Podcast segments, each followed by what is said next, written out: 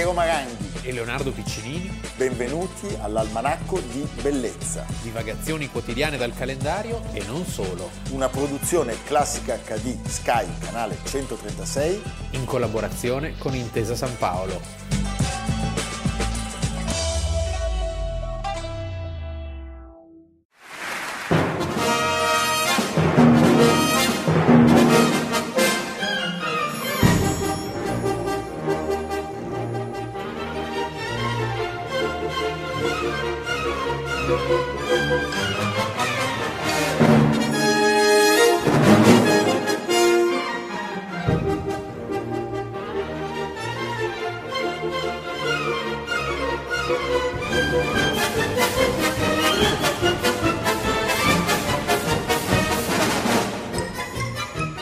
29 marzo 2021, Almanacco di Bellezza. Abbiamo iniziato con il Candide di Bernstein, Leonardo, che è un'ouverture meravigliosa, che ci porta in anni per certi aspetti bui della storia americana, cioè siamo nel pieno maccartismo. Sì.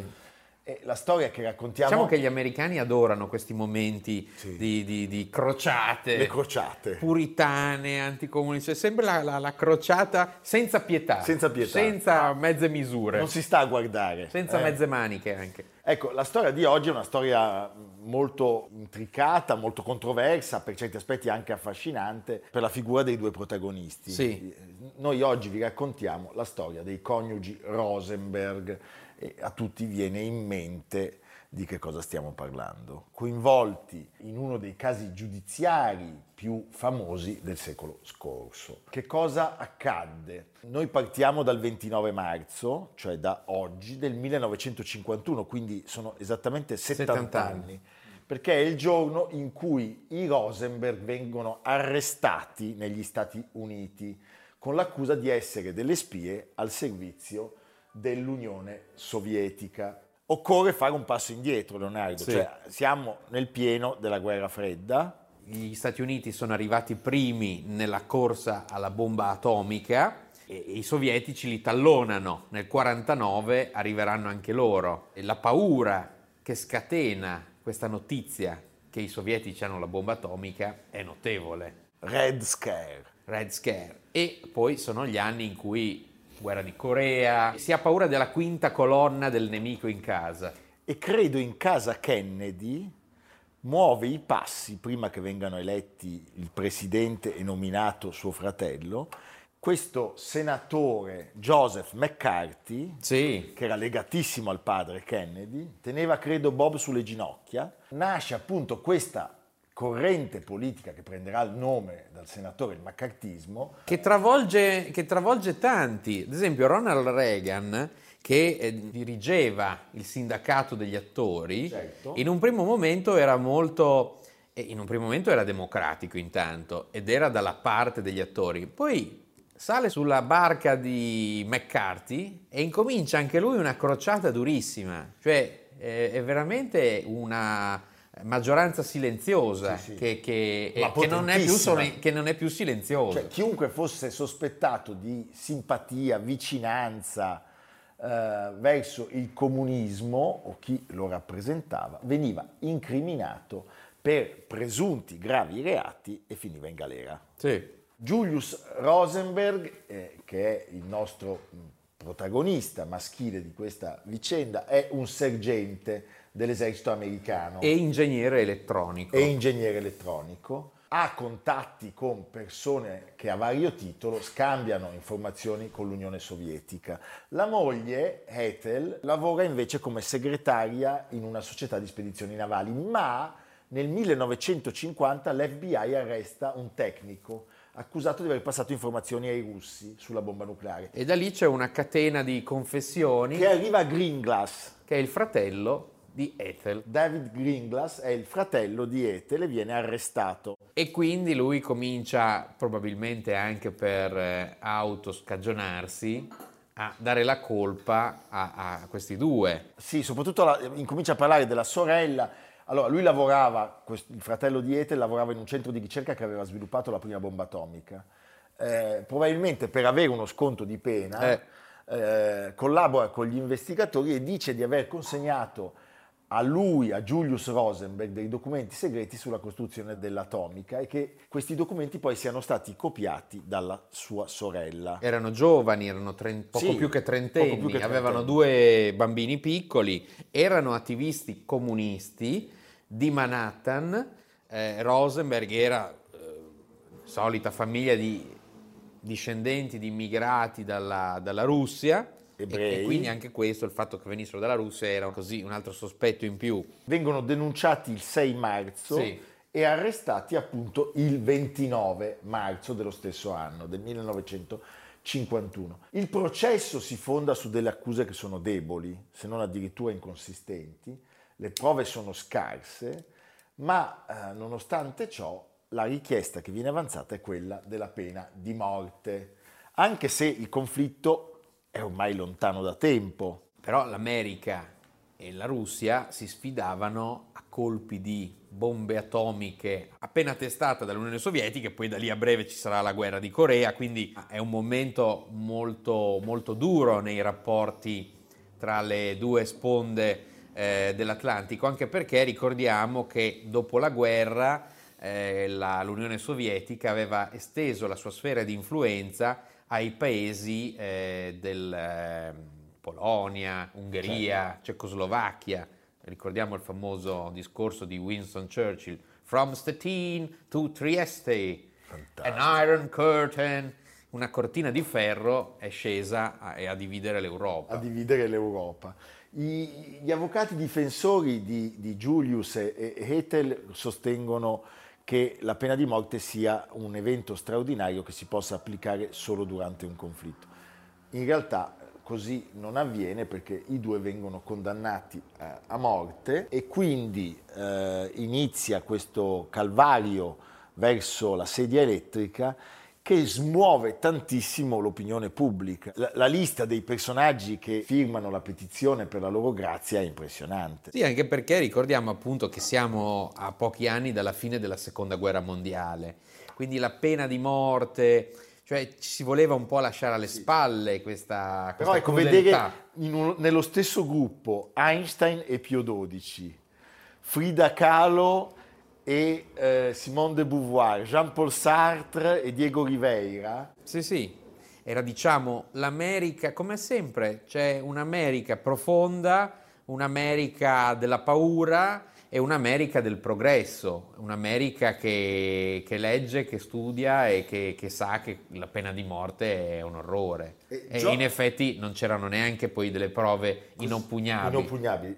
Colpisce anche che John Edgar Hoover, il Sì. mitico capo dell'FBI, per ragioni diverse, per ragioni diverse, cioè lui sperava di farli cantare e quindi dice non giustiziamoli ma facciamoli parlare, fosse anche lui contrario all'esecuzione. Sì. Sta di fatto che i due nel carcere di Sing Sing finiscono alla sedia elettrica. Sì, saranno gli unici civili americani, civili, condannati a morte durante la guerra fredda. Yisborach ve'yishtabach ve'yispoar ve'yisroman ve'yisnasei ve'yisadar ve'yisalei ve'yisalom Shmei Dekudasho Tush b'choso ve'nechemoso damiron be'omo v'imru omen Yehi Shlomo Rabo min Shemayo v'chaim olenu v'al kol Yisrael. Vimru Amen. עושה שלום במרומוב, הוא יעשה שלום עלינו ועל כל ישראל. Ose Shalom Vimrama, Huyase Shalom Aleinu Val Kol Yisrael. במרו אמן. Vimru Amen. You son of a bitch. You son of a bitch. La condanna fu eseguita alle 8 di sera. Julius Rosenberg morì subito, dopo la prima scarica elettrica, mentre l'esecuzione di Ethel non fu altrettanto immediata. Dopo tre scariche elettriche, pensa che roba, gli assistenti sciolsero le cinghie, ma i medici presenti in sala rilevarono che la donna era ancora viva. Le furono inflitte quindi altre due scariche che ne provocarono infine la morte. I testimoni presenti quel giorno hanno raccontato che alla fine della seconda scarica da sotto il suo casco usciva il fumo. E da lì poi la sedia elettrica è stata abolita ed è arrivata la serie di iniezioni letali, che anche quelle. È una figura, mh, mentre ecco il marito forse era più implicato, la moglie era probabilmente estranea ai fatti. Uscirà a giugno un nuovo libro di Anne Sebba per Weidenfeld, una bellissima casa editrice inglese del gruppo Hachette, che si chiama Ethel Rosenberg, A Cold War Tragedy, che promette nuove rivelazioni. C'è anche un film che non... Beh, beh, giusto però, perché è una vera e propria tragedia della guerra fredda questa. Tra l'altro i figli, ricordiamolo, i due figli della coppia portano avanti diverse cause legali per dimostrare l'innocenza dei loro genitori e chiedono la desecretazione di alcuni documenti. In parte la desecretazione ha confermato alcune delle accuse. Sì. Cioè nel 1995 sono emerse una serie di comunicazioni sovietiche intercettate dai servizi segreti americani e inglesi, il nome in codice Venona, eh, confermano infatti che Julius Rosenberg aveva davvero dei rapporti con i servizi segreti. Allora, le spie c'erano veramente, ricordiamo il caso dei 5 di Cambridge, cioè il KGB e, e, i servizi segreti russi facevano un ottimo lavoro. La cosa che ancora... E la fede comunista in questo aiutava. Eh certo. Chiaramente. Colpisce ancora di più perché, eh, come ha detto giustamente Leo, probabilmente Ethel non, non era parte di questa vicenda. Il fratello, che lo era certamente, si fa solo dieci anni di, di gabbio, di galera. Io sono convinto che in questo caso abbia giocato molto l'opinione pubblica, cioè il rancore che montava, la lapidazione mediatica, come sappiamo, cose che non sono certo terminate con il caso Rosenberg. E quindi in questo senso la loro esecuzione è servita da monito più che sì, a certo. stabilire un colpevole. Certo. Anche perché da una disamina dei fatti è emerso che eh, la, questi documenti, queste trascrizioni fossero malfatte e si considera che poco possano essere serviti, servite ai sovietici, cioè non hanno cambiato il corso della storia, ma la loro è stata un'esecuzione esemplare. Certo. Nel film di Steven Spielberg Il ponte delle spie, c'è una lunga premessa in cui si descrive molto bene l'atmosfera di terrore che c'era nell'americano medio, che guardava la tv eh, dei filmati continui sugli esperimenti atomici, eh, c'era la pubblicità dei rifugi antiatomici, cioè si viveva in uno stato veramente di continua paura di quello che poteva succedere, quindi la, l'opinione pubblica viene, viene aizzata contro questi due. Certo. Che essendo poi comunisti erano l'obiettivo perfetto. Ebrei comunisti. Ebrei comunisti. Che venivano dall'Unione Sovietica, cioè sì. proprio sì. è scritta. Senti, ma è stato fatto qualche film su di loro? È stato fatto un film di Sidney Lumet Ella. che non li cita come Roseman, ma è praticamente la loro storia. Si intitola Daniel. Non l'ho mai visto. Col grandissimo Mandy Patinkin, è... che poi è diventato protagonista di Homeland, questa bellissima serie è stato un fiasco commerciale e anche la critica ha un po' storto il naso, però era uno dei film che il regista preferiva, dei suoi... Tra l'altro lui aveva una sensibilità spiccata per questo tema, perché io ricordo un altro suo film di questa famiglia che vive in clandestinità, bellissimo, dove il figlio invece è un grande pianista e lo riconsegnano ai, ai, ai nonni perché va dalla Juilliard. E non c'è dubbio che il regista non nasconda la simpatia. Eh, certo ma come tutto appunto la, l'intelligenza di allora, perché l'America è sempre stata spaccata tra due, tra queste due realtà. Senti Leonardo, nel ricordare questa vicenda 70 anni fa, il 29 marzo, l'arresto dei coniugi Rosenberg, abbiamo iniziato con la musica di Lenny Bernstein, il Candide, opera satirica degli anni del maccartismo, che prende appunto di mira il potere. Io ne ricordo un allestimento milanese, pensa, ti racconto una cosa, ah. abbastanza divertente.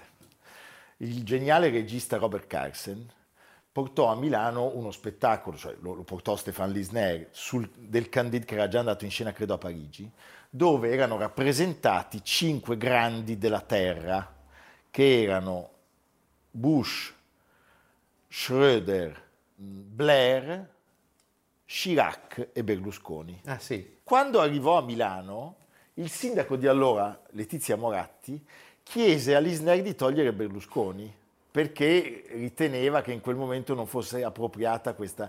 In realtà io sono sicuro che Berlusconi avrebbe dato fastidio non esserci, Eh, certo. perché comunque cattivi o buoni stava con gli altri Era quattro. l'ennesima foto da mettere su, Beh, dietro nella libreria. E tant'è, credo che, no, anzi, sono certo che l'Isnai si rifiutò di, di- di levare il fantoccio di Berlusconi. Allora, siccome abbiamo iniziato con Bernstein, chiudiamo con, Con i Berlusconi. No, chiudiamo con i giganti, con i giganti. Il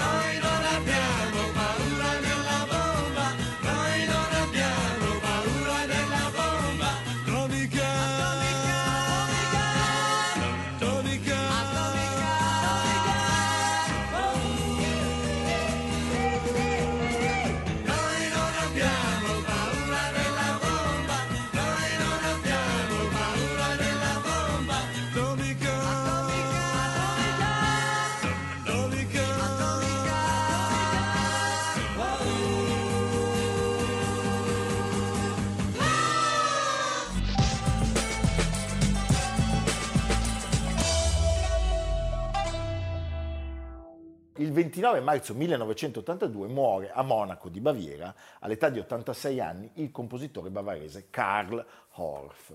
Voi dite, ma chi è? Nome da radiotelevisione bavarese, Karl Orff. Orff. Allora, Orff è un compositore che ha scritto un brano che tutti conoscete, Sì. perché è tratto dai Carmina Burana, I Carmina Burana. usato in lungo e in largo dalla cinematografia, penso a Excalibur, dalla, dalla pubblicità, eh, dalla Da televisione, chiunque. da chiunque. Però nessuno poi sa cosa siano. Esatto. Cioè, no, c'è sempre questo mistero. I Carmina Burana. Adesso Sembra fra- una roba fatta ieri mattina. Fra poco ve lo facciamo sentire. Sì. È antichissima e moderna al tempo stesso. Per molti è un musicista sopravvalutato, per non dire di peggio, altri invece elogiano il suo lascito nella didattica musicale e molti anche, o alcuni sempre di più, la sua musica. In particolare qui poi c'è sempre un qualche sospetto, il grande eh, Christian Thielemann, che però ogni tanto viene accusato anche per come si taglia i capelli di essere un po' pangermanico, Ah, ama molto dirigere le sue opere.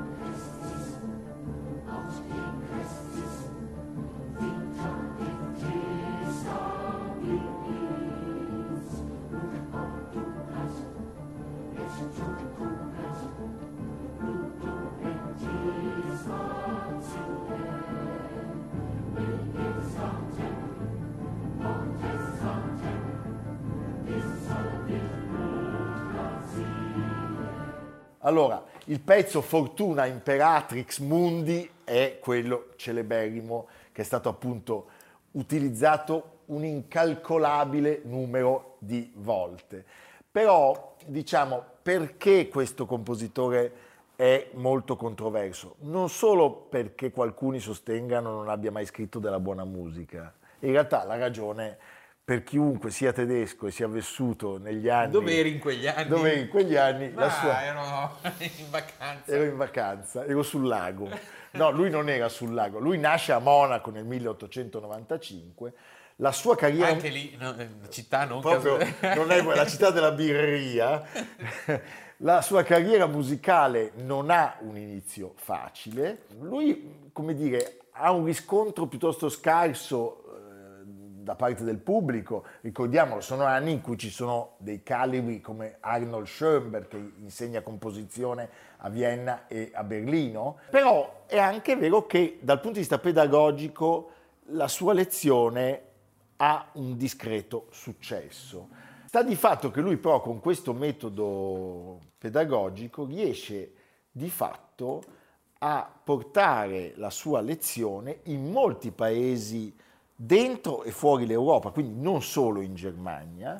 Il nome Orff è famoso soprattutto per quello, perché i Carmina Burana non, mol- non tutti li associano immediatamente. Però tu ascolti sempre il Palestrina, la sua opera. Sempre. Eh, la mattina Leo si sveglia con Palestrina. Trina, è bello Eh. slogan, sì. No, è interessante, vi facciamo sentire il metodo Orff adattato in Africa e in Asia.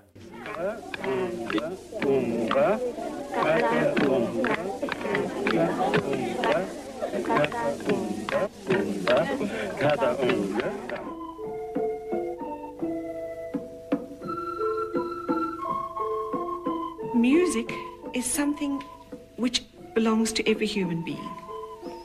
And music is a tool in education. Allora, ne abbiamo fatto cenno. Il problema di Orff qual è? È il problema del rapporto col nazionalsocialismo, perché è una questione che è stata lungamente dibattuta subito dopo la guerra, perché da, da un lato si riscontrano nella sua biografia atteggiamenti ed episodi ambigui, è anche certo che È lui... anche vero che c'era un'ipocrisia Esatto. notevole perché distinguere chi non fosse nazista c'era Sì, proprio veramente cercare, cercare l'ago nel pagliaio. E poi c'erano i delatori. Sì. E in molti casi devo dire... All'inizio ca- comi- ci provarono a fare una cosiddetta denazificazione, Sì, sì, ma- poi hanno smesso subito perché sennò non si salvava nessuno. Allora, cosa succede? Eh, che lui durante gli anni del regime raggiunge la notorietà, ci sono anche degli attriti con il regime, eh, all'inizio soprattutto, però poi eh, c'è un lungo periodo costellato di decorazioni ufficiali. Anche perché i Carmina Burana sono proprio di quegli anni. Esattamente. Cioè il 1937 sono, in Carmina Burana nascono da questo ritrovamento che viene fatto già nell'Ottocento eh, in un'abbazia benedettina, Klostern Benedict Boyern, a sud di Monaco, di componimenti medievali. Non, è, arrivano... non è una birreria benedettina. No, eh, adesso ci sono i salesiani in questa abbazia, però all'inizio dell'Ottocento, quando arriva Napoleone, cosa fa sempre Napoleone? Bram. Beh, saccheggia. E quindi Carmina Burana, perché la bura di Benedetto, cioè la vigna di Benedetto, è il nome latino di questa abbazia Benedict Boyern. Boyern è il tedesco. A questi accompagnamenti lui accompagna la musica. la musica e ottiene un successo notevolissimo. Va ricordato a nord del vero che lui non si iscrisse mai al partito nazista e non ci sono dei segni così inequivocabili di un'adesione all'ideologia. Tranne un baffetto. Però c'è un episodio di cui Ogni tanto parte... gli partiva il braccio. No, c'è un episodio di cui abbiamo già parlato e quindi faccio serio, parlo della Rosa Bianca. Ah, sì. Perché un professore che era vicino al gruppo della Rosa Bianca e che eh, ci perse poi la vita per aver pubblicato, credo, il sesto volantino della serie, parlo di Kurt Huber, eh, conosceva molto bene Horf. Allora, dopo la guerra, la moglie di, di Huber accusò Horf di non aver fatto nulla, Di averlo abbandonato. di averlo abbandonato e lui fece anche delle pubbliche scuse. Ah, I malevoli dissero addirittura che lui, per difendersi durante il processo di denazificazione, mistificò i fatti sostenendo che anche lui, come dire, era vicino sempre stato antinazista. a questo, a questo gruppo.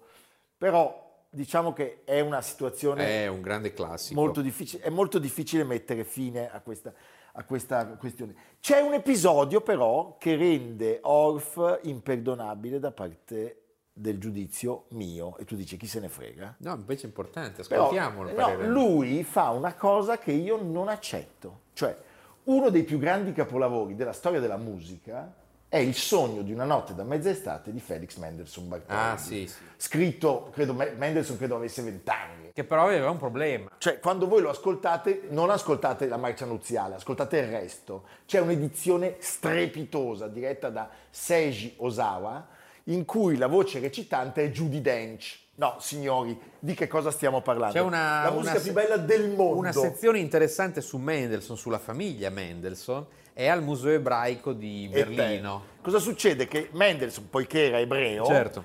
viene messo alla berlina dal regime e Horf compone un brano a cui aveva già incominciato a, a- a lavorare prima dell'arrivo del nazismo, sempre del sogno di una notte di mezz'estate e più tardi si sarebbe giustificato dicendo che secondo lui non era ben, orchestrato quello di Mendelssohn. Io questo non lo No, accetto. no, ma questo è un classico. Però eh. questo Que- è questo mi ricorda i professori che si sostituirono a quelli che non avevano firmato l'atto di Esatto. fedeltà al duce. È, è impressionante il potere che abbiamo all'almanacco, cioè noi oggi abbiamo assolto i Rosenberg Sì, sì, e invece giudizi, stiamo, sì, sì. stiamo accusando. Le pagelle di almanacco. Siccome voglio offrire al veleno di questo atto un antidoto, vi faccio ascoltare un passaggio della edizione di cui vi ho parlato con la voce di Judy Dench.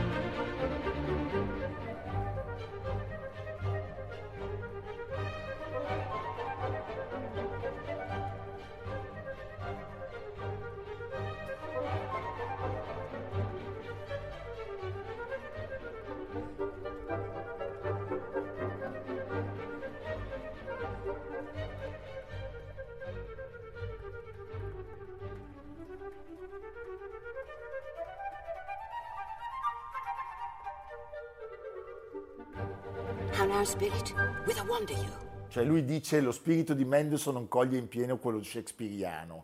No. Questo l'ha detto dopo, Sì, per giustificare l'orrore. hai capito? C'è da dire però che direttori immensi della storia del, del dopoguerra, ve ne cito solo tre, Ferenc Friccioi, gigante assoluto, Rafael Kubelik e Herbert von Karajan, Altro... Ah, beh, eh, certo. Dirigo- diri- lui dirige ben due prime assolute di Orff, cioè la sua musica viene eseguita da titani della storia dell'interpretazione.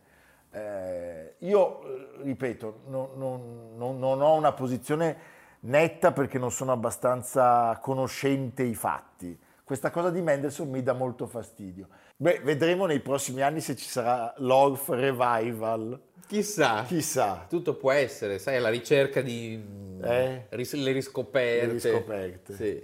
Però è molto interessante questa storia di Mendelssohn. eh. Questa storia di Mendelssohn è bestiale. Poi ripeto, cioè, io credo che Mendelssohn avesse 20 anni, vorrei, forse dico una stupidaggine, cioè l'ottetto di Mendelssohn, altro capolavoro totale, ne aveva 16. Cioè Mendelssohn è uno che ha scritto musica pazzesca a un'età eh, che forse Mozart Certo.